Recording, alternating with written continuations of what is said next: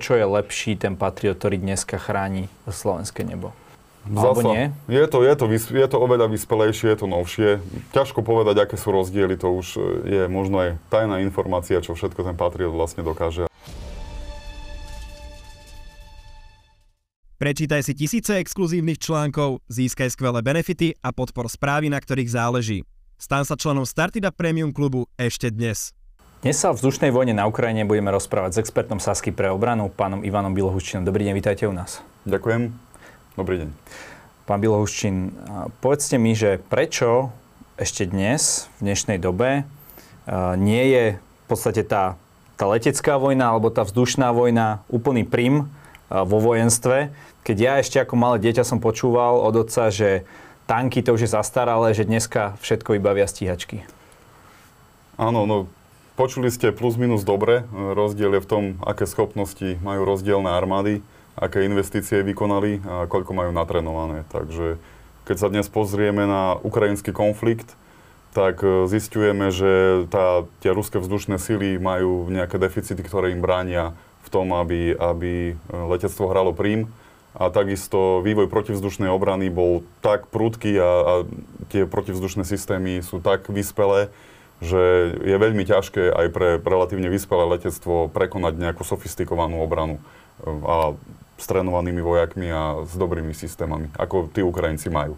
OK, takže je to tak, že v tomto konflikte vojenskom nie je to letectvo úplne na top špičkovej úrovni, ale tá protiletecká obrana e, v podstate je, je lepšia ako, ako to letectvo, keď to tak poviem? Áno, no musíme si zobrať ten koncept e, v tom smere, že kto chce čo dosiahnuť. Hej? Tak e, Rusia ako útočiaca armáda, pre útočiacu armádu je vždycky e, veľmi, veľmi výhodné, keď dosiahne nejakú vzdušnú nadvládu. Hej? A o tom sa hovorilo už na začiatku Áno. vojny.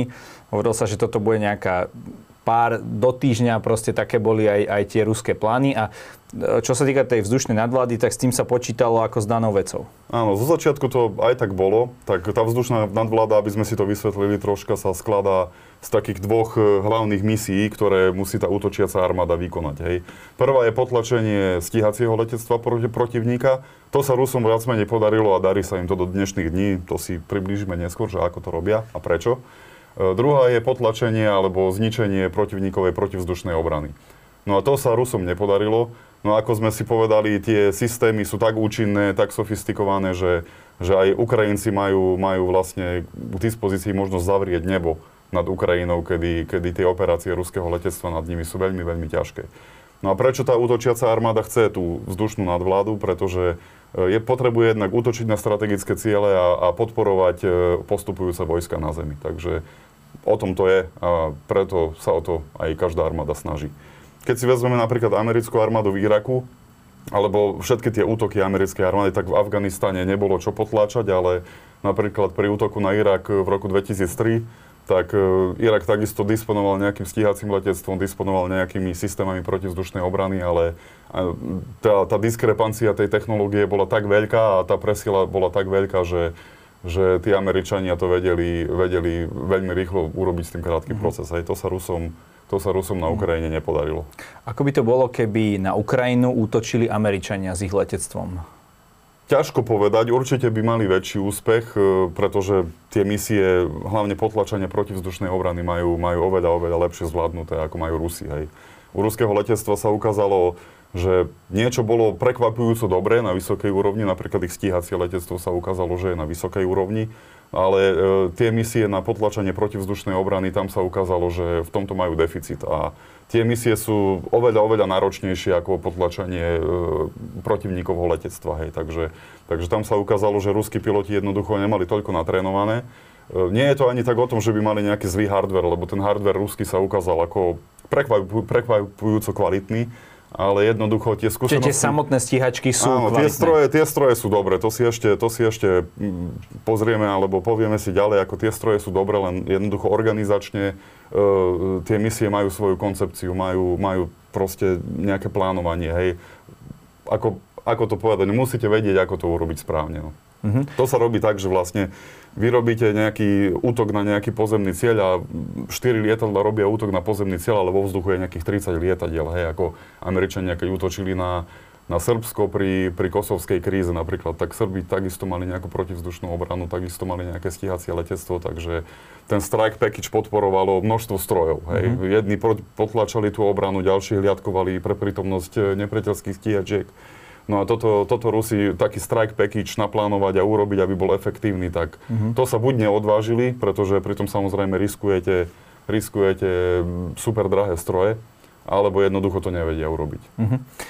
Čo je vlastne výhoda, ak teda, ak teda to tak ale z tých vašich slov e, to tak chápem, e, toho amerického letectva voči tomu ruskému? Vieme, že Rusi majú kozmické technológie, hypersonické rakety, hej, že v niektorých veciach sa hovorí, že ešte napríklad čo sa týka bezpečnosti astronautov, hej, že v niečom v takýchto technológiách sú pred tými Američanmi, tak prečo, prečo teda Američani by postupovali lepšie, rýchlejšie? Áno, Rusi, Rusi sú dobrí v nejakých špecifických technológiách, ktoré oni vedia vyšperkovať na nejaké maximum, ale na to, aby ste mali kvalitné letectvo, potrebujete ind- industriálnu bázu, ktorá je celkovo špičková. Hej. Potrebujete robiť dobré motory, dobré radary, na to potrebujete vyspelú metalurgiu. Hej. Na, na radary potrebujete vyspelý elektronický priemysel. To sú všetko super špičkové technológie, to je armádne technológie sú ako nejaký vrchol technológie, ktoré, ktoré sú k dispozícii. Hej, armáda vždy dostane prvá. OK, čiže keď Takže... neviete spraviť mobil, tak ťažko spravíte áno, nejakú áno. stíhačku, ktorá je miliónkrát komplikovanejšia. Samozrejme, samozrejme. No a Američania jednoducho tú industriálnu bázu majú a takisto si môžu dovoliť tých pilotov trénovať oveľa, oveľa intenzívnejšie, majú nalietané oveľa, oveľa viac hodín a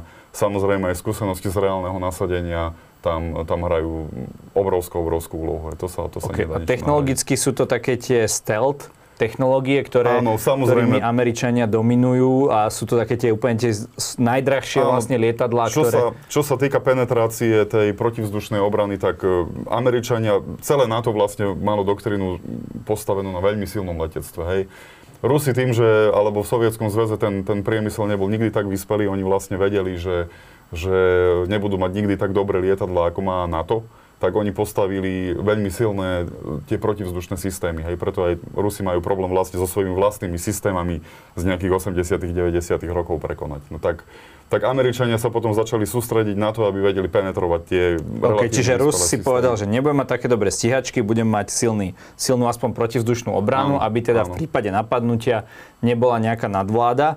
Áno. Ale ten Američan si povedal, dobre, spravím také systémy, ktoré preletia tú obranou, prípadne ju zničia. Vtedy vlastne vznikla tá technológia stealth. E, prvá lastovička bol F-117 Nighthawk lietadlo, hej, to je takéto, taká hranatá, hej, už, už je to vyradené, ale potom sa pokračovala bombardovacími B-2 a teraz máme F-22 Raptor, F-35, ktoré, ktoré sú určené priamo na to, aby, aby penetrovali e, nepriateľský vzdušný priestor, kde je aktívna proti, protilietadlová obrana. Poďme sa pozrieť na tie typy lietadiel, ktoré sú priamo teda v tej rusko-ukrajinskej vojne alebo v tej ruskej agresii voči Ukrajine. E, ktoré vlastne typy lietadiel proti sebe stoja možno v akých, v akých množstvách? Tak stoja vlastne proti sebe výrobky sovietského a ruského obranného priemyslu, len tie, tie ukrajinské stroje, tie ukrajinské stíhačky sú v štandarde skoro o generáciu pozadu, ako sú, ako sú tie modernizované ruské stroje. Takže, takže čo sa týka vybojovania vzdušnej nadvlády alebo tej prvej misie e, potlačenia nepriateľského stíhacieho letectva, tak, tak v tom Rusi zaznamenali dosť slušný úspech a, a viac menej sa im to darí potláčať. Majú také tri typy stíhačiek hlavné e, Rusi, ktoré používajú. Jedna je uh, MiG-31, to je vlastne, to je vlastne ten taký najťažší typ uh, stíhacieho lietadla, to ani nemá ekvivalent na západe. Môžeme si ukázať obrazok, uh-huh. teda keď už tam je. Uh-huh.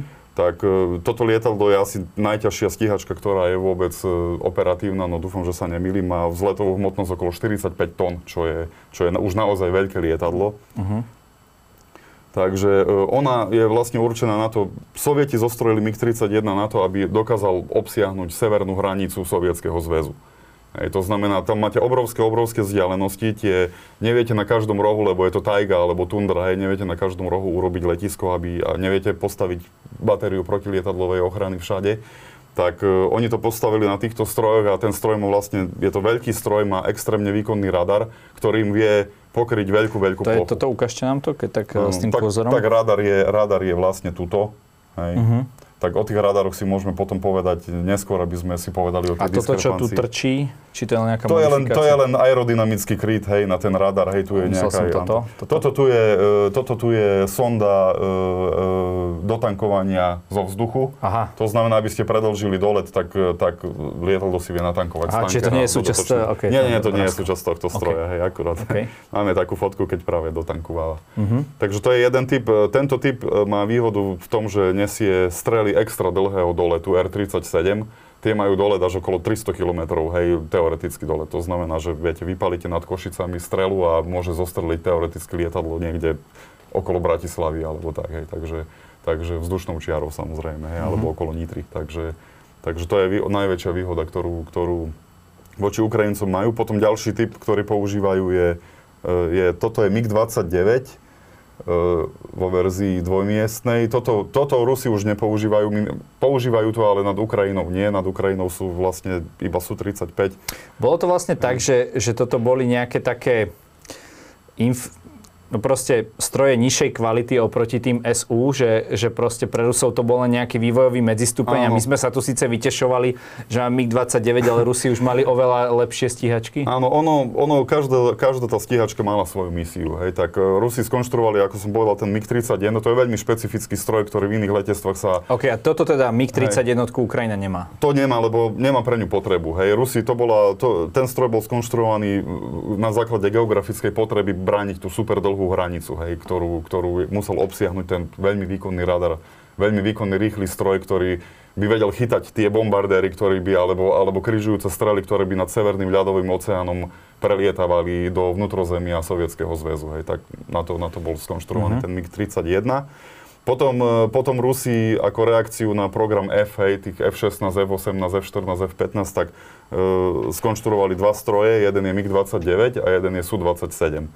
No, Su-27 bol konštruovaný ako taký primárny stroj pre vybudovanie Že neviem, vzdušnej nadvlády. tiež máme. Áno, toto je, toto je myslím Su-35 verzia, ale to je jedno, lebo Su-35 je len vývoj, vývoj Su-27. To je tá to 27. áno, toto by mala byť tá 27, ak sa nemýlim. Ako nie som schopný len tak z fleku rozoznať tie stroje, ale, Mhm. ale je to vlastne, báza je rovnaká, hej, báza je stále ten model Su-27. Tak oni skonštruovali Su-27 na vybojovanie vzdušnej nadvlády, ten má vzletovú hmotnosť okolo 30 tón, to je akože ťažká stíhačka. Vie zotrvať dlho vo vzduchu, má veľkú zásobu paliva, má, má veľký akčný radius, hej, o, potom e, Takže on je, on je vlastne ten ťažký stíhač, nesie veľa rakiet, má dobrý radar, hej, alebo v tom čase mal, mal dobrý radar, to bol taký primárny stroj pre tú vzdušnú nadvládu, hej. A potom MiG-29, MiG-29 bol skonštruovaný ako taký frontový stíhač. To znamená, to bol skôr taký obranný stíhač, ktorý mal reagovať e, na, na okamžité údery nepriateľského letectva, napríklad na, na vlastnú armádu alebo tak. Hej, že to, to bola jeho misia. Rýchlo vzlietnúť do vzduchu, nemal veľký akčný rádius, bol skonštruovaný na to, aby pôsobil z nejakých poľných letísk, aby jeho údržba bola nejaká nenáročná, aby vedel zlietať e, aj čo ja viem z nespevnených plôch, hej, alebo, alebo z úsekov ciest a tak. Hej. No a toto bolo aj určené na export e, tým, tým krajinám Varšavskej zmluvy. Hej. Ako MiG-29 a Su-27 sa zdajú ako podobné stroje, ale v skutočnosti MiG-29 je asi polovičný. Hej. Jeho vzletová hmotnosť je okolo 15, maximálne tých 18 tón. Hej. Oproti Su, Su-27 má okolo 30, Su-35 už má dokonca okolo 35 tón. Ale tie MiG-29 to teda má Ukrajina, aj teda Áno, áno, našim MiG. Prispením. A tie e, sú... Uh, Tie má tiež aj Ukrajina, ale sú to tak stroje... toto je zrovna s áno. ukrajinskými výsostnými Áno, znakmi. toto je ukrajinský stroj, ten vlastne takisto taká, taká chrbtica tej ukrajinskej protivzdušnej, tej, tej toho stíhacieho letectva. Hej. Mhm. Len už je to vo verzii, ktorá je oproti tým ruským najnovším modelom, ktoré už sa označujú Su-35, je podstatne staršia. OK, a to Su-35, to je teda tá super zbraň, Áno. vďaka ktorej majú Rusi, uh, minimálne čo sa týka teda stretov toho stíhacieho letectva, nejakú nadvládu, keď Áno. príde na vec? Áno, A áno. prečo práve te, tento stroj je nejakým spôsobom taký silný? Áno, ono aerodynamicky to nie je až taký veľký rozdiel medzi MiG-29 a Su-27 a Su-35. Samozrejme má to nejaké vychytávky ako vektorovateľný ťah motorov a, a takéto vecičky, je to, je to lepšie, ale nie je to o toľko lepšie, aby tie lietadla sa nevedeli nejako stretnúť, hej. E, keď sa vám MiG-29 dostane na, na telo, hej, tak to je jedno, v akej stíhačke sedíte, máte problém, hej, to poviem takto rovno. Aj keď mám F-16, Aj keď máte F-16, F-22, hoci čo, keď MiG-29 vás už vidí, že je tak blízko, že vás už fyzicky vidí, tak tým pádom už je to o tom, aký kvalitný je pilot, hej, už je to ten taký už je to, to top, top gun, gun áno, už je to Top Gun. Áno, už je to Top Gun Maverick, že lietadla 200 metrov od seba krúžia a hľadajú. A ako, áno, sa, áno, áno.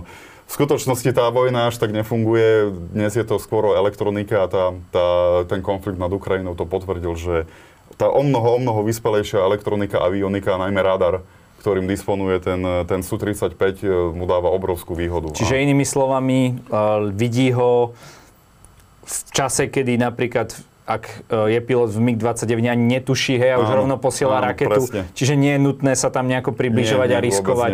Proste ruská taktika, taktika je taká, ono sa to robí, že Combat Air Patrol sa to volá, to znamená, že máte vždy nejaké stíhačky vo vzduchu, ktoré čakajú, či vzlietne nejaké protivníkovo letectvo. Hej, oni to skenujú tým radarom sem tam a tak, ako nechcem do nejakých taktických detailov tu zasahovať, lebo to už e, necháme na odborníkov, ale ale robí sa to tak, že oni čakajú, kým niekto vzletne a ako náhle Ukrajinci vzlietnú, tak tie radary, ktoré majú obrovský dosah 200-300 kilometrov, tak, e, tak e, kým oni priletia do nejakej vzdialenosti, kde môžu buď nad frontu, alebo jednoducho niečo proti tomu ruskému letectvu robiť, tak už dávno sú tak povediať, schytené tým radarom, už, už sa o nich vie a dosť často už na nich letia aj okay. raketa. A tie radary uh, MiG-29, respektíve Su-27, uh, majú zhruba aký rádius, že do akej vzdialenosti Ono je to ťažko povedať, záleží od počasia a tak, ale, ale zhruba tak polovičný a uh-huh. v mhm. niektorých podmienkach tretinový oproti, uh-huh. oproti tomu, čo je tam, keď si môžeme, to je taká, taká evolúcia radarov, ja som, ja som tu vypísal, toto je taká, taká prvá generácia masovo používaných moderných radarov, hej, na lietadle F-4 Phantom. Samozrejme, radary sa používali už predtým, ešte v druhej svetovej vojne, ale, ale keď si zoberieme moderné radary, tak tento ANAP Q120 to, bolo, to bola taká prvá lastovička, ktorá už mala za úlohu navádzať strely radarom navádzané strely. Hej, to bola taká prvá generácia. To bol ešte taký elektronkový radar. A to bol na akom lietadle? To bolo F-4 Phantom, ktorý bol vlastne základný stíhací typ pre, pre americké letectvo, námorníctvo v tých 60 rokoch v ére vietnamskej vojny. Vlastne. Mm-hmm. Potom e, prišla nová generácia radarov, to už vidíme nejakú väčšie použitie tých polovodičov a tak. Hej, stále to bolo mechanicky skenované, tu vidíte, tu sú také klby za tým, za tým radarom, sú vlastne toto je taká klbová hlava, ktorá tým radarom otáča, hej, aby, uh-huh. aby vedel robiť ten, ten scanning, hej, takže, takže to bola taká prvá generácia, to, to malo dosah proti stíhačke okolo 80 km, hej, tento radar, čo na, čo na tú dobu bolo super, hej, v dobe, v dobe predstavenia lietadiel F-15, F-16, tak to Rusi mali paniku, pretože nič, nič podobné vôbec nevedeli, nevedeli dať dokopy, hej, takže, uh-huh. takže to potom, potom bola ďalšia generácia, elektronický, vlastne radali s elektronickým skenovaním, hej, to je trošku zložitý koncept, no posnažíme sa ho, sa ho trošku tak vysvetliť. E, boli to radary, ktoré už nepotrebovali to fyzické vychyľovanie. Ktoré, presne na to som myslel, áno, keď ste... Hej, ktoré, hej. Ktoré, ktoré je oveľa relatívne pomalé, hej. Takže Takže už to bolo elektronicky vychyľované. Ten radar bol vlastne rozdelený na viacero takýchto jednotiek. Hej, toto je iba schéma tých jednotiek, bolo oveľa viac. Uh-huh. A tým, že, tým, že e, za, ním, za tými jednotkami bol nejaký fázový menič, hej, a tým, že vy e, z jedna jednotka vyšle vlnu o niečo skôr ako tie ďalšie jednotky a tak, tak, tak že proste sú načasované, aby, aby vysielali tie vlny v nejakej sekvencii, tak tým pádom najväčšia koncentrácia tým, tých vln bude stále v nejakom smere. Hej. To znamená, keď tuto vyšlete vlnu skôr ako ako tuto, hej, uh-huh. že máte nejakú takú sekvenciu, tak potom tie vlny vyformujú taký tvar, že vlastne idú do nejakého smeru. OK. Hej. No, neviem, či je to, dúfam, že je to pochopiteľné z tej schémy. Dajme tomu, Dajme kto, tomu. Kto, kto chce, tak si, si kúp, uh, pôjde, to, pôjde do knižnice áno, a naštuduje si to. Pointa toho je, že vy viete potom skenovať oveľa, oveľa rýchlejšie. Hej? A ono to má viacero, ono to má viacero uh, využití uh, v, v reálnom svete. Hej? Ako niekto si povie, že však to je jedno, hej? ale, ale E, mechanicky vychyľované radary väčšinou boli, neboli veľmi rýchle, to znamená, že robilo im trochu problém e, sledovať viac cieľov súčasne, hej, aby, aby to vypočítavali a práve s týmito elektronickými vychyľovanými radarmi, ktoré už kmitali, proste ten, ten lúč kmital veľmi, veľmi rýchlo, tak, tak už bol pre nich e, oveľa menší problém sledovať tie ciele a, a navádzať súčasne na viacero cieľov rakety. Uh-huh. Takže, takže tak a ešte to bola, je jeden taký radarový koncept, volá sa, že track, track while scan, akože sleduj, e, alebo vlastne sleduj cieľ, zameriavaj cieľ, veď na ňo raketu e, a zároveň skenuj, skenuj pre ďalšie ciele. Hej, to, to bola hlavná výhoda tých radarov, pretože tie mechanické radary staršie sa väčšinou,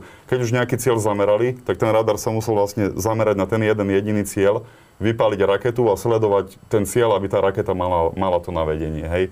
E, tieto PESA radary spol, e, už, už e, vedeli Skenovali to tak rýchlo, že už vedeli zamerať viacero cieľov aj navázať na ne rakety a už začala aj éra výkonných počítačov, ktoré, ktoré vedeli vypočítavať z tých dát, ktoré, ktoré ten radar získaval, vedeli vypočítavať približnú polohu tých lietateľ, to znamená, vedeli na nich navázať tie rakety. Mhm.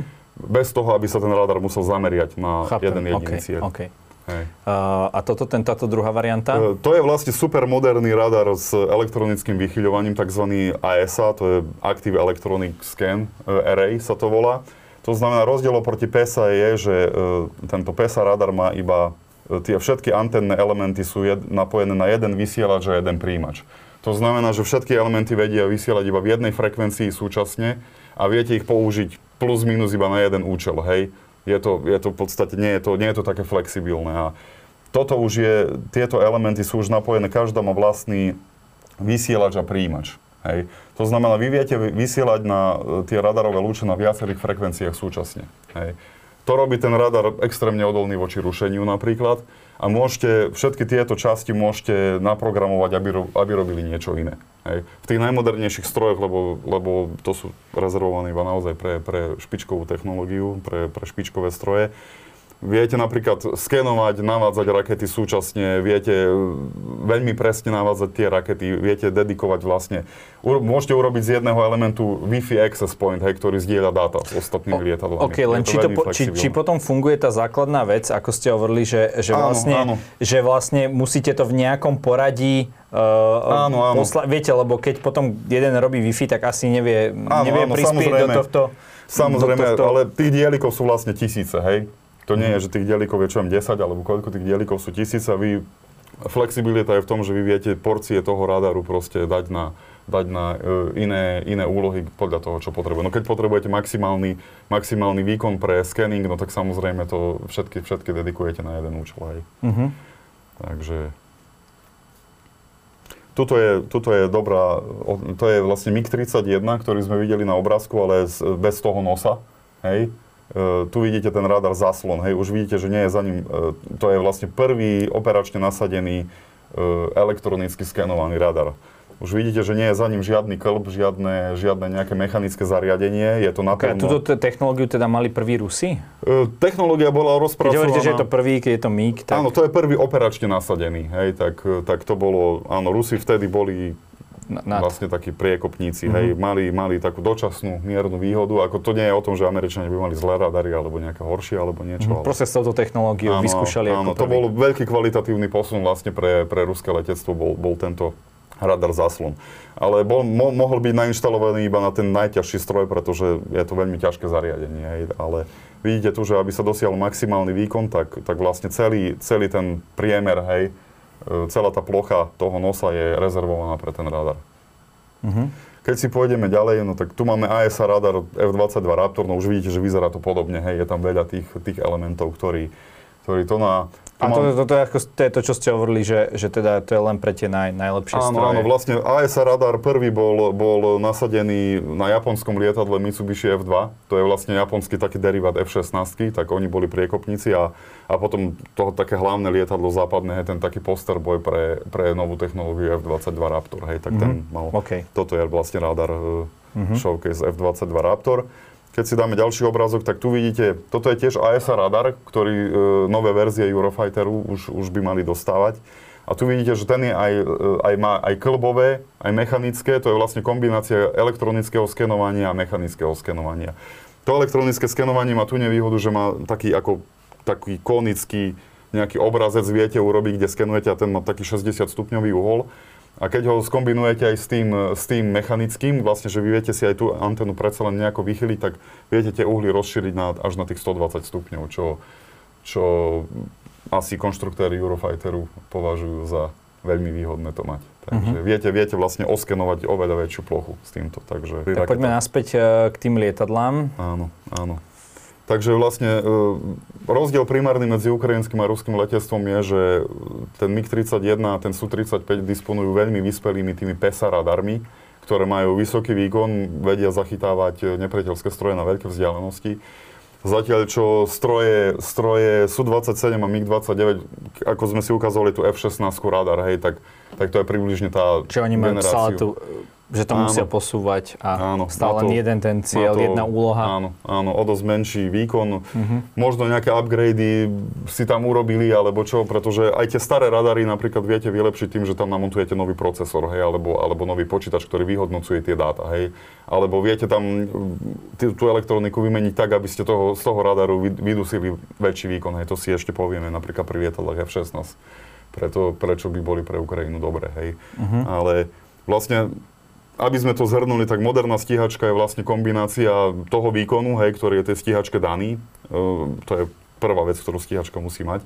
A potom je to kombinácia toho zbraňového systému. Hej. Ten zbraňový systém tvorí vlastne radar, ten zbraňový systém tvorí procesor, ktorý vyhodnocuje dáta z radaru a potom zbraňový systém robia, tvoria mhm. rakety, ktoré sú schopné, mm-hmm. to je vlastne ako jeden package. Ale ako like som prekvapený, že teda najväčší mm-hmm. rozdiel v tých stíhačkách takých a takých je vlastne radar. Áno, áno. Ej, že taká neškodná vec, ktorú vlastne vy ani nevidíte. áno, presne. No, nebyť, nebyť to relácia, ani neviem, že presne kde to je. Áno. Hej, a Hej. to spraví ten rozdiel, takže... To robí ten hlavný rozdiel, presne. Mm-hmm. A keď, keď už sme začali o tých raketách, tak tak môžeme si ich ukázať, aké, aké sa používajú, aké sú, aké sú hlavné rozdiely, ktoré zazdávajú, zazdávajú e, tomu ruskému letectvu výhodu oproti tomu ukrajinskému letectvu. Hej. Tu je napríklad strela R-77, e, tá tvorí takú základnú výzboru pre stíhačku Su-35. Tá má rozdiel, tak, tá má dolet okolo 80 až 190 km podľa, podľa verzie a vlastne spolupracuje s tým, s tým vyspelým radarom tej, tej Su-35. A hlavná výhoda tej strely je, že má e, vlastne aktívne navádzanie aj vlastné. Hej, to znamená, že vy môžete e, používať túto strelu v štýle fire and forget. Hej. E, aby som to vysvetlil, predstavme si misiu, hej, tá Su-35 letí, skenuje, zachytí nejakú, nejakú stíhačku, dobre, je v dolete, hej, ona ani nemusí na ten, ten radar na ňu zamerať, lebo ten track while scan má k dispozícii, hej, vystrelí túto raketu, tá nepriateľská stíhačka často ani nevie, že na ňu niečo letí, pretože ten radar sa na ňu stále nezameral, hej, stále e, ten, ten radar receiver len jej hovorí, že áno, si chytená, hej, niekto ťa, niekto ťa sleduje, ale nič také sa ešte nedeje, hej. Nie je tu nejaká zvýšená aktivita zameraná. Tá strela si letí a v nejakom momente si zapne svoju vlastnú radarovú hlavicu, hej. Tým pádom tá radarová hlavica v tej rakete už preberie sledovanie toho cieľa a tá Su-35, tá pôvodná stíhačka už sa môže otočiť preč, môže začať robiť niečo iné, môže za, začať naháňať ďalší cieľ, hej. A ona tých raket môže vypaliť 8 naraz na 8 rôznych cieľov. To ich ale asi on odnesie takýchto raket 8? Myslím, že odnesie aj 8 týchto raket, mm-hmm. hej. Mm-hmm, OK. Čiže to Alebo, je takéto no, to veľké, veľké lietadlo, ktoré áno, aj s tou veľkou zletovou hmotnosťou. To je ten ťažký stiež. No dúfam, že sa nemýlim, že teraz niekto nebude písať, že, že tak, čo to ten tam trepe Ak áno, tak niekto nás, niekto nás opraví. Áno, ale, ale pointa je v tom, že vlastne 4, 6, 8, hej, vlastne viete, viete, ten radar v tom režime track while scan, hej, nemusí sa zameriavať na žiadne konkrétne lietadlo a jednoducho vie vypustiť tie rakety naraz uh-huh. na, na viacero rôznych cieľov. Tie rakety si ich potom preberú samé, aspoň v tej minimálne v tej terminálnej fáze, hej, kedy, kedy potrebujete už relatívne presné koordináty toho cieľa, hej, tak, tak v tej terminálnej fáze alebo, alebo ešte skôr, keď, keď majú dobré údaje alebo dobré uh-huh. dáta. Toto je strela R-37, toto je strela extra dlhého doletu, ktorá je používaná na lietadlách MiG-31. No a aj na tých, tých nových superstrojoch, tých e, SU-57, ten, áno, áno, tie, tie tak, e, to, tie, to, to je obrovská strela, hej, neviem koľko váži, ale to, to je oproti tej R-77, to je, to je veľká strela. To má rýchlosť 6 machov, dostrel 300 km, veľmi, veľmi ťažké tejto strele sa vyhýbať, keď, keď e, už na vás letí, hej, takže Takže že vraj, neviem to potvrdiť, ale že vraj boli dosiahnuté nad Ukrajinou zostrely na extrémne dĺžky cez 100 km a tak, hej, čo, čo sú vlastne rekordné zostrely dosiahnuté vôbec e, vo vzdušných súbojoch. Hej, tak tie sa atributujú buď, buď tým R77 alebo špeciálne týmto R37, čo sú veľmi účinné zbranie. Uh-huh. Tiež teda Ukrajinci ich nemajú ano. ani jednu, ani druhú. Ukrajinci ešte disponujú, Ukrajinci vlastne ten ďalší rozdiel v tých raketách je, že Ukrajinci disponujú starším typom e, tých radarom navádzaných raket R27, už v nejakej vyspelejšej verzii, ale stále je to vlastne o generáciu pozadu. To už to nie je aktívne navádzaná strela, ale to sa volá, že tak poloaktívne navádzaná strela. To znamená, že tá Su-27, keď zamerá už to ruské lietadlo, tak musí ten radar na ňom držať a e, musí ho držať celý čas, kým raketa letí, letí, letí k cieľu. Hej, to znamená, že nemôže sa otočiť, nemôže utekať, nemôže proste nič iné robiť, ako sledovať celý čas ten cieľ a ten dosah tej rakety je 80-100 km, hej, keď, keď vôbec ten radar to na tú vzdialenosť chytí. Hej, takže, mm-hmm. takže je to také, je tam tá diskrepancia, hej, ako ono sa to zdá dosť, ale 200 km, 300 km zachytná doba, 150 km vystrelenie strely, tak e, je to veľký rozdiel. No a e, ďalší rozdiel pri odpaľovaní rakiet je taká kinetická výhoda, ktorú tí Rusi majú. Oni sú stále vo veľkej výške, majú vysokú rýchlosť, ktorú v tej, v tej veľkej výške môžete mať. To znamená, keď vyletíte 2 machy alebo 1,5 machu a vystrelíte raketu, tak už, už ten potenciál energie toho 1,5 machu tá raketa má, hej, čím, čím sa veľmi predlžuje ten dolet. Hej. No a Ukrajinci sú nutení lietať v nízkych výškach, aby sa tým, tým radarom aspoň trošku vyhli. No a tým pádom tú raketu strieľajú od spodu hej, do, do výšky, to znamená, že ten kinetický potenciál je menší a keďže pri Zemi je oveľa hustejší vzduch, tak tá stíhačka nemôže letieť takou rýchlosťou, hej, väčšinou max okolo jedného machu alebo, alebo trochu prekonávajú jeden mach v tých, v tých uh, nízkych výškach. Takže ďalšia výhoda pre ruské letectvo, ktorá, ktorú oni veľmi využívajú. Uh-huh. V tých úvodných fázach vojny Ukrajinci vlastne, aby sme si popísali tie, tie prvé dni, tak môžeme na to pekne nadpojiť. Rusi vlastne, ako sme si hovorili, dokázali potlačiť tú, to stíhacie letectvo a na pár dní dokázali potlačiť aj protivzdušnú obranu. Tam bolo masívne, masívne rušenie, boli útoky na predefinované ciele, na radary rýchlej, rýchleho varovania a tak. Takže tie batérie S-300, ktoré tí Ukrajinci mali, boli, boli 3-4 dní také, že, že skoro neúčinné. Hej. Tak vtedy Rusi vlastne mali voľné pole, že mohli, mohli voľne útočiť.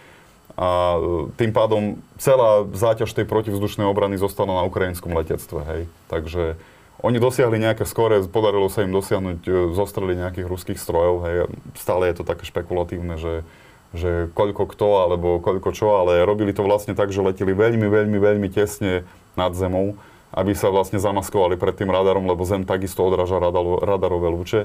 A tým, že aj poznali terén, tak už vedeli tie, tie trajektórie, ktorými majú letieť, aby mali najväčšiu šancu na úspech, že nebudú zachytení. Hej. Takže robili to tak, že to použili na priblíženie a potom už boli natoľko blízko, že už aj ich zbranie boli účinné pre, proti tomu ruskému letectvu. Tak zo pár vecí sa im podarilo takto zostreliť, ale dosť často to znamenalo, že ten stroj bol samotný ukrajinsky stratený alebo, alebo poškodený. Uh-huh. Takže v tých úvodných fázach stratili viacero dobrých pilotov a naozaj mali, mali boľavé, boľavé straty Ukrajinci. Uh-huh. Takže e, potom však Rusi zistili po pár dňoch, e, najväčšie to rušenie bolo pri tom útoku na Kiev, lebo to bol vlastne hlavný smer, No ale po pár dňoch, keď si pamätáte tú kolónu a oni mali obrovské komunikačné problémy kvôli tomu, že to rušenie z ruskej strany bolo tak silné, aby vyrušili tú protivzdušnú obranu, že ich vlastné jednotky mali problém komunikovať medzi sebou, pretože ich, ich komunikačné rádiové vybavenie bolo, že nejaké čínske šmejdy, hej, alebo otvorené vysielačky, alebo tak, tak oni zistili, že vlastne oni nevedia Ktoré im rušili radioamatéri. Áno, áno, áno, presne. Ale, ale hlavne paradoxne im rušila ich vlastná činnosť ich vlastných e, systémov elektronického boja, ktoré mali za úlohu potlačiť tú ukrajinskú protivzdušnú obranu. Tak e, potom e, to rušenie muselo ustúpiť, No a tým pádom aj tie ruské systémy protivzdušnej obrany, či ukrajinské systémy, pardon, protivzdušnej obrany, ktoré boli vyradené tých prvých pár dní, oni sa relokovali, prenastavili frekvencie, hej, e, trošku sa zosynchronizovali zasa po nejakých 3-4 dňoch zasa nabrali účinnosť. To znamená, že vtedy ruské stroje začali mať väčšie straty zasa činnosťou ukrajinskej protivzdušnej obrany. Uh-huh. Takže tak, no. Čo si poviem, bolo to taký, taký chaotický útok. A ešte keď sme videli, že tie ruské vypnuté systémy, e, na ktoré tie Bajraktári útočili a že prečo nie sú zapnuté, no tak Rusi predpokladali, že všetko, čo na nebi lieta, je ruské, hej, takže, takže preto tie systémy boli vlastne vypnuté, hej. Tak, uh-huh. tak to bolo tak. Aby sme to zhrnuli, tí, tí Rusi majú veľkú, veľkú výhodu v stíhacích strojoch oproti, oproti ukrajinskej armáde a tým pádom Ukrajinské stíhačky už v týchto fázach konfliktu ani, ani k frontu pr- prakticky nelietajú, lebo je to, je to ako skoro samovražedná misia, hej, ale, ale stále sú účinné na zostreľovanie tých, tých striel s plochou drahou letu, napríklad Kaliber, alebo tých drónov, alebo, alebo tak, tak používajú sa primárne na to. Uh-huh. Čo je toto za lietadlo? Toto je lietadlo Su-25, ktoré používa aj ruská, aj ukrajinská armáda. Je to lietadlo, ktoré sa používa na close air support alebo, alebo nejakú blízku podporu útočiacich vojsk. To znamená, to znamená, je to také frontové lietadlo, ktoré má asistovať postupujúcej armáde k, s nejakým spracovaním takých, takých ťažkých bodov, ničením tankov alebo, alebo opevnení nepriateľa. Takže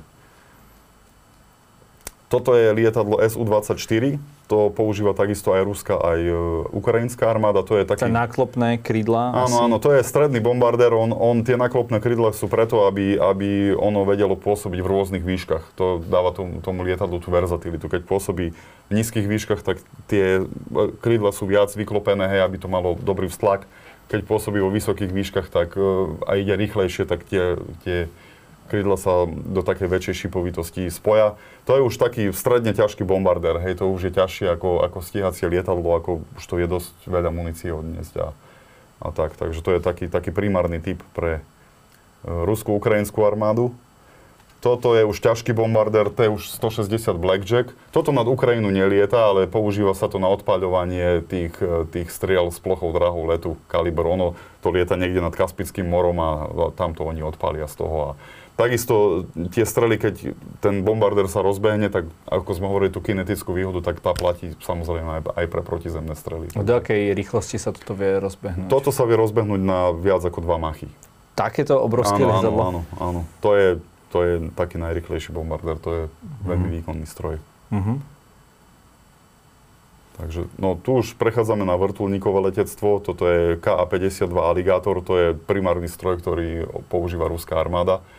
Ukrajinská armáda ešte používa staršie Mi-24 a to boli také tie veľké áno, áno. PVO uh, na, z vrtulovčiek sa to volalo? No to je taký tank, tank z vrtuľov sa to, že lietajúci tank sa to volalo v dobe vzniku a už nové verzie sa volajú Mi, Mi-35. Takže, takže to používajú. A to im myslím aj Česká republika nejaké, nejaké už dodala. Takže... A sú tie helikoptéry nejakým spôsobom dôležité vo vojne na Ukrajine? E, helikoptéry boli trošku takým sklamaním pre Rusov vo vojne na Ukrajine, pretože e, tým, že Američania dodali Ukrajincom strašne, strašne veľa systémov Stinger, ktorý je taká... Ktorý, Pesť na, áno, na helikoptéry. Áno, presne, to je na nízko letiace ciele ktoré vojaci to mali rozdistribuované po celom fronte, no tak tie vrtulníky samozrejme na to trpeli, hej, že, že každý, hej, v každom kúte ste mali prakticky zašitý. A jeden zásah a ten vrtulník končí, alebo sú e, nejaké miesta, kde Ani to zvládne? nie, lebo, lebo ten vrtulník je konštruovaný práve tak, aby, aby niečo zvládol, hej, aby, aby nejakú, nejaké tie zásahy zvládol. E, má zdvojený motor, ktorý je dosť, dva, má dva motory, hej, ktoré sú dosť ďaleko od seba, aj keď je jeden vyradený, tak ten druhý stále letí. Má výmetnice klamných cieľov, ktoré, to sú také svetlice, ktoré, na ktoré tá infračervená hlava Fléry. E, toho, toho, tej rakety sa vie zamerať hej, a, a vyradia. Mm. Takže neviem vám povedať, že či je každý výstrel Stingeru úspech, určite nie je, hej, pretože aj tie, aj tie veci ohľadom toho sú, sú naozaj vyspele. Tá protiobrana je takisto vyspela uh-huh. tých, tých vrtulníkov. A poďme teda na tú protivzdušnú obranu. Uh-huh. No protivzdušná obrana má, e, je vlastne na zemi, hej, jedna, jedna je jedna je zložka je stíhacie letectvo, ako sme si už hovorili, ďalšia zložka je tá pozemná protivzdušná obrana. Hej. Tá, výhod, tá má výhodu oproti stíhacím strojom je, že vy môžete do kamióna natlačiť naozaj výkonné, výkonné zariadenia, tie tie radary sú obrovské, tie radary majú obrovský výkon, tie rakety takisto majú obrovský výkon, hej, takže, takže to je tá výhoda tej pozemnej protivzdušnej obrany a aj preto je taká účinná, aby e, proti tomu letectvu, keď ho, keď ho chytí, hej, ako keď ju necháte v činnosti, no tak vie zavrieť to nebo, hej. Uh-huh. Takže tu je taká hlavná schéma tých, tých takých, e, ako funguje tá protivzdušná obrana. Napríklad e, ukážeme si napríklad na tej ruskej protivzdušnej obrane potom, ktorú aj oni využívajú v ukrajinskom konflikte. Vy keď máte pozemný radar, tak to je tzv. clutter zone, hej, tak keď, keď ten signál ide pri Zemi, tak odkade čoho sa vie poodrážať, hej, to mám, to, to mám robiť taký ako keby šum, hej. Veľa objektov statických, ktoré sú, neviem, telegrafné stĺpy, stromy, kopček, hej, nejaké strechy domov, hoci čo, to, to začne proste odrážať, tak to je tzv. ten šum.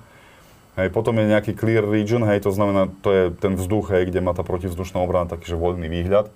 No a potom je problematika zakrivenia Zeme, hej, za ktorú ten radarový signál jednoducho nepôjde. Hej. To znamená, má, máte tu nejaký radarový horizont, za ktorý ten radar už jednoducho nevidí. Hej. No a toto je taký priestor, kde sa môžu schovávať hej, tie, tie nepriateľské lietadla. To, to sa hovorí, že letí pod radarom, hej, alebo letí pod tým radarovým horizontom. Tak tak e, to sa využíva, to Ukrajinci musia, sú nutení využívať, pretože tá sofistikovaná je tá ruská protivzdušná obrana, ktorú oni používajú na krytie tých, e, tých svojich vojsk, je, no. je takisto, s tým spôsobuje veľké problémy. No a keby som bol v tejto zóne, tak tu sa teda dá, aj to je to, čo ste hovorili, že využívali Ukrajinci, že letím proste tak nízko, Áno. že ja neviem, či to je tam strom, alebo skala, Áno, alebo ja neviem čo, alebo či nepriateľská tie, tie, tie moderné radary už to vedia e, slušne rozlišovať, lebo vy stále máte rýchlo letiaci objekt, ktorý je na pozadí toho šumu, hej, to znamená, že vy už hľadáte niečo, čo sa vymýka tomu šumu, hej, to, tak to poviem laicky, že že e, v týchto clutter zone, alebo keď máte lookdown, shutdown radar, hej, ktorý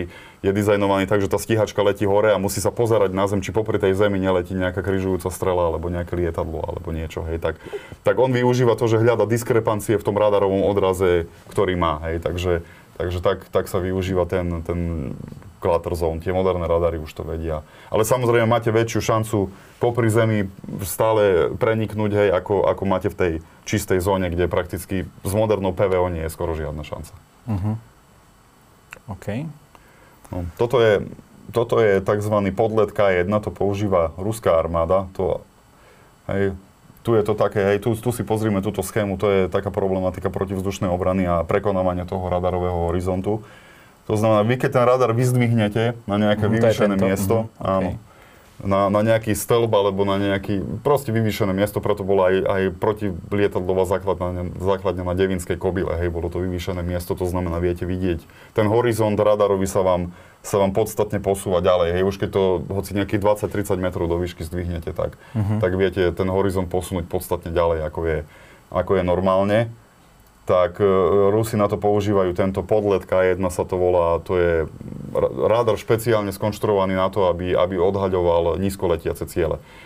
On nemá veľkú rozlišovaciu schopnosť, hej, nemá, e, nemá vlastne takú schopnosť, e, že vie navázať raketu na ten cieľ, ale tie koordináty sú dostatočne presné, aby tá raketa, keď do tej blízkosti priletí, tak už zapne tú svoju navádzaciu hlavicu a ten cieľ si proste chytí. Hej. Takže mm-hmm aj ukrajinskí piloti, e, ktorí boli zostrelení aj pri lete veľmi nízko nad zemu, tak hovorili, že určite ich zostrelila v niektorých prípadoch protivzdušná obrana, že nezostrelili ich nejaké protivníkové stíhacie letectvo. Hej. Mm-hmm.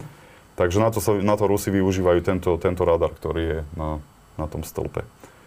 Potom e, ten primárny systém, ktorý Rusi využívajú na Ukrajine, pretože oni takisto za tou frontovou líniou v nejakej vzdialenosti majú svoju protivzdušnú obranu, ktorá ktorá vlastne znemožňuje ukrajinskému letectvu prenikať nad frontovú líniu, aby vedelo podporiť svoje útočiace jednotky. Napríklad teraz je to veľký problém pri tejto ofenzíve, ktorú Ukrajinci majú, pretože nevedia efektívne podporiť letectvom svoje útočiace jednotky. A ešte tým pozemným útokom sa budeme venovať v ďalšej časti. Uh-huh. Tak tu vidíte, toto je celá batéria S-400. Uh-huh. Mhm. Väčšinou sa ukazujú len tieto odpaľovače, hej, no tak toto je asi, no, je to dôležitá časť, ale asi e, nie, že najmenej dôležitá, ale týchto vecí je vždycky až do 16 v jednej batérii.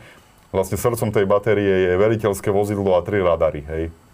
Všetky sú určené na, na, nejaké, na nejaké troška iné úlohy, hej. Je to či už e, základné sledovanie Battle Management System, alebo to sú dva navádzacie radary, ktoré už Takže koľko tie... takýchto vozidiel, toto, čo tu vidíme, to je teda jedna? Áno, to je základná schéma. No, toto, z týchto vozidiel je po jedno a týchto môže byť až do 16. Hej, to znamená, okay. vy máte, 20, dajme áno, vy máte srdce tej batérie, hej, e, S400, ktoré tvorí ten veliteľské vozidlo, ten manažment toho priestor, ktorý tá batéria pokrýva, hej, uh-huh. a mhm. potom máte odpaľovače, ktoré, ktoré odpaľujú už tie samotné A o čo je kvalitnejší S400 oproti S300, ktorú sme mali my a darovali sme? Áno, áno, tak S400 je vlastne evolúcia S300, ale tým, ako sme hovorili, ten vývoj elektroniky, ako ide dopredu, tak, tak na, tej, na tej báze, ktorú ten S300 predstavoval, tak vy viete urobiť oveľa, oveľa sofistikovanejší systém. Hej. Ako už, už S-300 je veľmi výkonný systém, o, o tom poviem ďalej, ale S-400 vlastne to, to je taká jeho špičková evolúcia. Hej. To znamená, moderné radary, ktoré majú oveľa, oveľa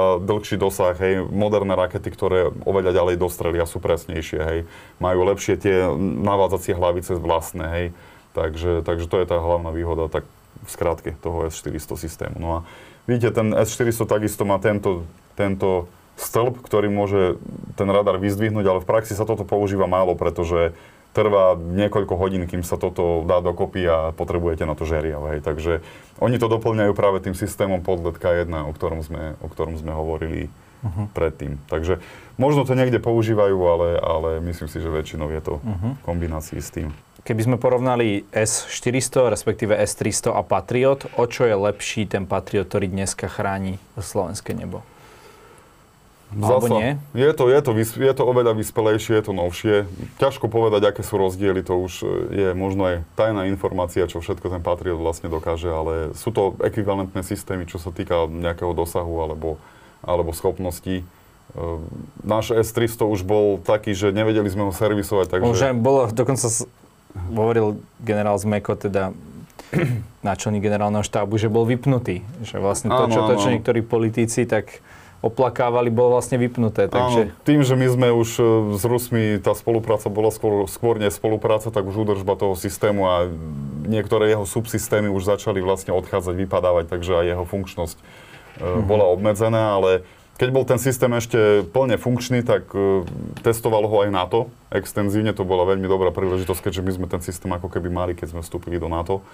Tak uh, prebehli rôzne cvičenia, ako prekonávať tento systém. Hej. A zistilo sa, že vlastne tento starší systém, ktorý už, už niekto považoval aj za zastaraný, bol stále veľmi účinný. Hej. A na to malo ťažkosti ho prekonať a museli prísť až najmodernejšie Dassault Rafale stíhačky so špeciálnymi kontajnermi pre radioelektronický boj, aby aby nejakú spoľahlivosť pri prekonávaní starej S-300 vlastne dosiahli. To sú tieto? E, toto sú, toto sú napríklad, toto je SU-34, ktorý je takisto typ, ktorý Rusi asi tak najviac využívajú na útoky proti pozemným cieľom a tu na konci krídla je taký takisto kontajner pre radioelektronický boj, e,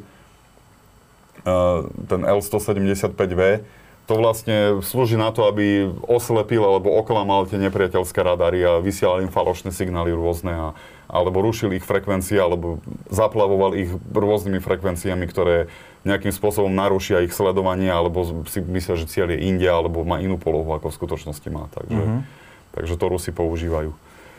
No toto je, toto je taká ruská, uh, taká ruská uh, fičúra nová, hej, keď už prejdeme proti tým útokom, proti pozemným cieľom, tak e, Rusi majú takisto s týmto problém, pretože, pretože Ukrajinci, tým, že Rusi nevedia potlačiť tú ukrajinskú protivzdušnú obranu plne, tak takisto nevedia využiť to letectvo na tie pozemné útoky tak, ako by chceli. Hej. Tak máte dva druhy cieľov. Jedno sú strategické ciele v hĺbke e, nepriateľského územia a potom máte taktické ciele na boisku, ktoré, ktoré potrebujete podľa taktickej situácie e, spracovávať alebo na nich útočiť. Hej. Takže E, tým, že Rusi nevedia lietať nad, tým, nad tou frontovou líniou veľmi voľne a nad ukrajinským vzdušným priestorom do hĺbky už vôbec, no tak používajú tzv. stand-off útoky väčšinou. Hej. To je čo? To je útok, kedy, kedy vy vypalíte svoju muníciu alebo vypustíte svoju muníciu z takej vzdialenosti, že protivníková protivzdušná obrana nemá ešte na vás dosah. Hej, to znamená, že to lietadlo drahé tam neletí do toho, ale letí tam iba, iba už tá munícia. Hej. Takže Takže Rusi toto teraz veľmi používajú. To aj keď vidíte tie videá, že vrtulník letí, letí a vypali rakety do vzduchu, hej, a potom sa otočí a ide preč, tak to, tie rakety letia po balistickej krivke kvôli tomu, že ten vrtulník nemôže priamo priznať ten cieľ a páliť priamo tie Dobre, rakety a potom uh, tie rakety samotné sú horšie zničiteľné tou protivzdušnou obranou, alebo? Áno, áno, rakety predstavujú trošku tvrdší oriešok ako, ako samotné lietadla tým, že sú väčšinou rýchlejšie alebo letia veľmi nízko pri zemi a tak ako je to také, že potrebujete dosť veľkú porciu svojej, svojej protivzdušnej obrany, mm. obrany na to venovať, aby, aby ste kryli tie ciele. Prečo je teda nutné vytvoriť si tú uh, vzdušnú nadvládu? No, aby, aby ste nemuseli robiť tie stand-off útoky, aby ste mohli efektívne pôsobiť rovno nad nepriateľským územím a to je skôr taká ekonomika vojny. Hej. Je oveľa lacnejšie pustiť na niečo 500-kilovú bombu, ktorá stojí trochu peňazí, hej, ako, ako dávať kaliber strelu na nejaký cieľ, ktorá stojí z milióny. Hej. Takže, Takže to je, to je to. Rusi sú teraz nutení vlastne používať svoju sofistikovanú muníciu, ktorá je na tie precízne útoky určená, alebo na ten first strike. Hej, veľa z toho im už Ukrajinci vedia zničiť, veľa z toho im vedia vyrušiť elektronickým bojom, hej, že tá raketa dopadne inde ako, Otázka je, či oni si tiež nevedia minúť takú túto sofistikovanú muníciu a či potom nebudú mať problém dozásobovať takéto... Je veľmi otázne, ako majú výrobnú kapacitu Rusy tejto munície. Už tie útoky majú rôznu intenzitu. Na začiatku vojny mali silnejšiu intenzitu, teraz majú slabšiu. Hej. Je otázne, koľko vlastne tých strel majú v zásobe, koľko sú schopní vyrábať. Hej. Tak to je, to je stále také, že mm-hmm. nie, nie je veľa. Hej, nie je mm-hmm. veľa. A hlavne, keď aj sú schopní vyrábať, tak ono je to drahé. Hej. Stále je lacnejšia tá bomba. Preto aj túto fičúru, keď si zoberiete, toto je, toto je absolútne bežná, hlúpa 500-kilová bomba FAB 500, ktorú, ktorej Rusi majú plné mraky, hej, akože na, na skladoch. A oni na to vyrobili takú, také zariadenie, tu sa vysunú také krydelka, tá bomba proste klže zase tá stíhačka alebo ten bombardér sa nejakým spôsobom rozbehne, na, doda tej bombe kinetickú energiu, vypustí ju. Ona má nejaký GLONASS alebo GPS modul alebo nejakú formu na, navádzania, to znamená, že tie krídelka hej, ju prakticky doklžu na ten, na ten cieľ s relatívne veľkou presnosťou. No a tá, tieto 500 kg bomba nemusí dopadnúť na meter presne. Hej. Takže, takže tak Rusi aj, toto im veľmi pomohlo napríklad pri dobití Bachmutu, kedy tie ukrajinské pozície, ktoré boli veľmi zosilnené a delostrelectvo nevedelo až tak dobre spracovať, tak e, na to sa potom využívali tieto 500-kilové mm-hmm. bomby. Ako by pomohlo Ukrajine, keby dostala teda aj západné lietadla. Nie len teda tie, ktoré už má, respektíve tie, o ktoré, o ktoré sa vie starať. Napríklad typu F-16, o čom sa uh, bavia už niektoré štáty. Áno, no pomohli by im to veľmi. Hlavne, hlavne by E, mali trošku aspoň do zásoby nejaké stroje, ktoré, ktoré by boli v nejakom stave, pretože teraz asi veľa ukrajinských strojov je už v takom stave, že už možno lietajú z posledného, alebo už tá údržba nie je určite taká, ako by ste, potreb, ako by ste vyžadovali za mieru.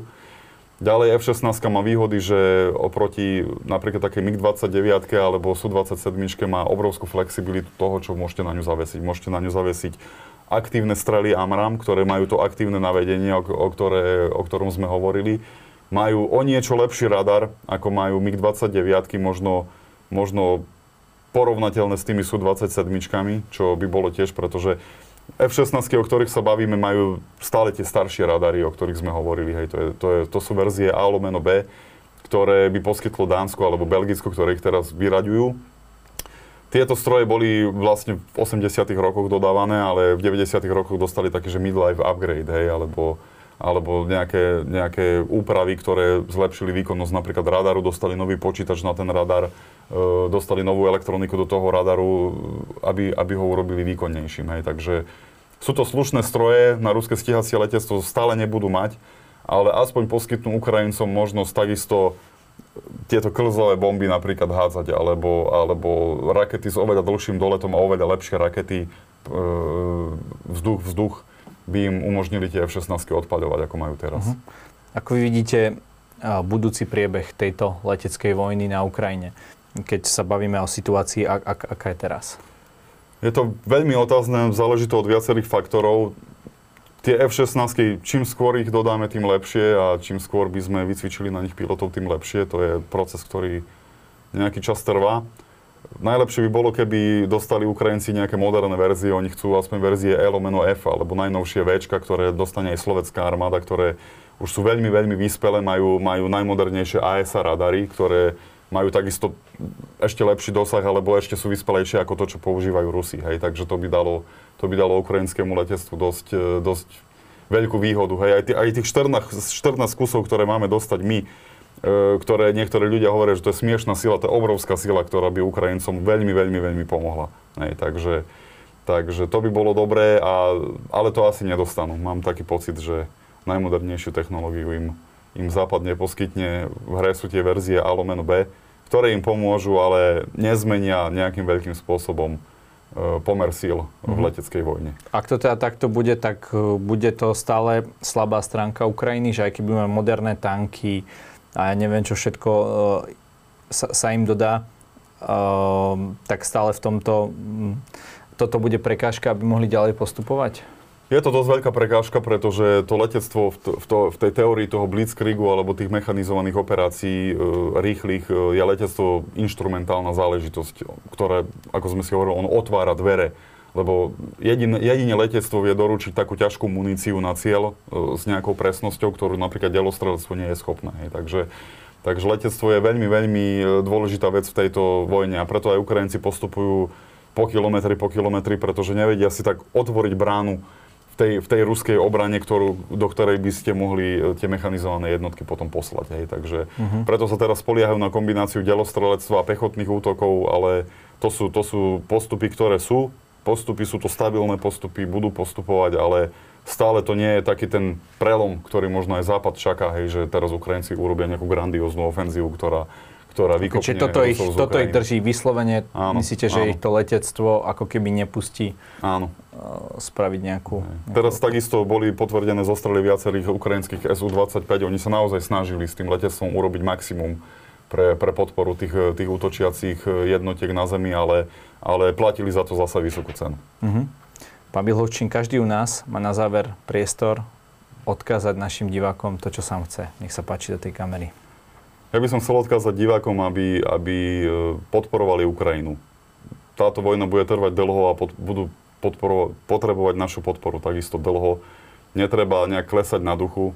E, treba byť nastavený na to, že táto vojna potrvá a keď oni bojujú za svoju slobodu, slobodu, tak je povinnosť nás ako slobodných národov im pomáhať. Ďakujem za rozhovor. Ďakujem aj ja za pozvanie.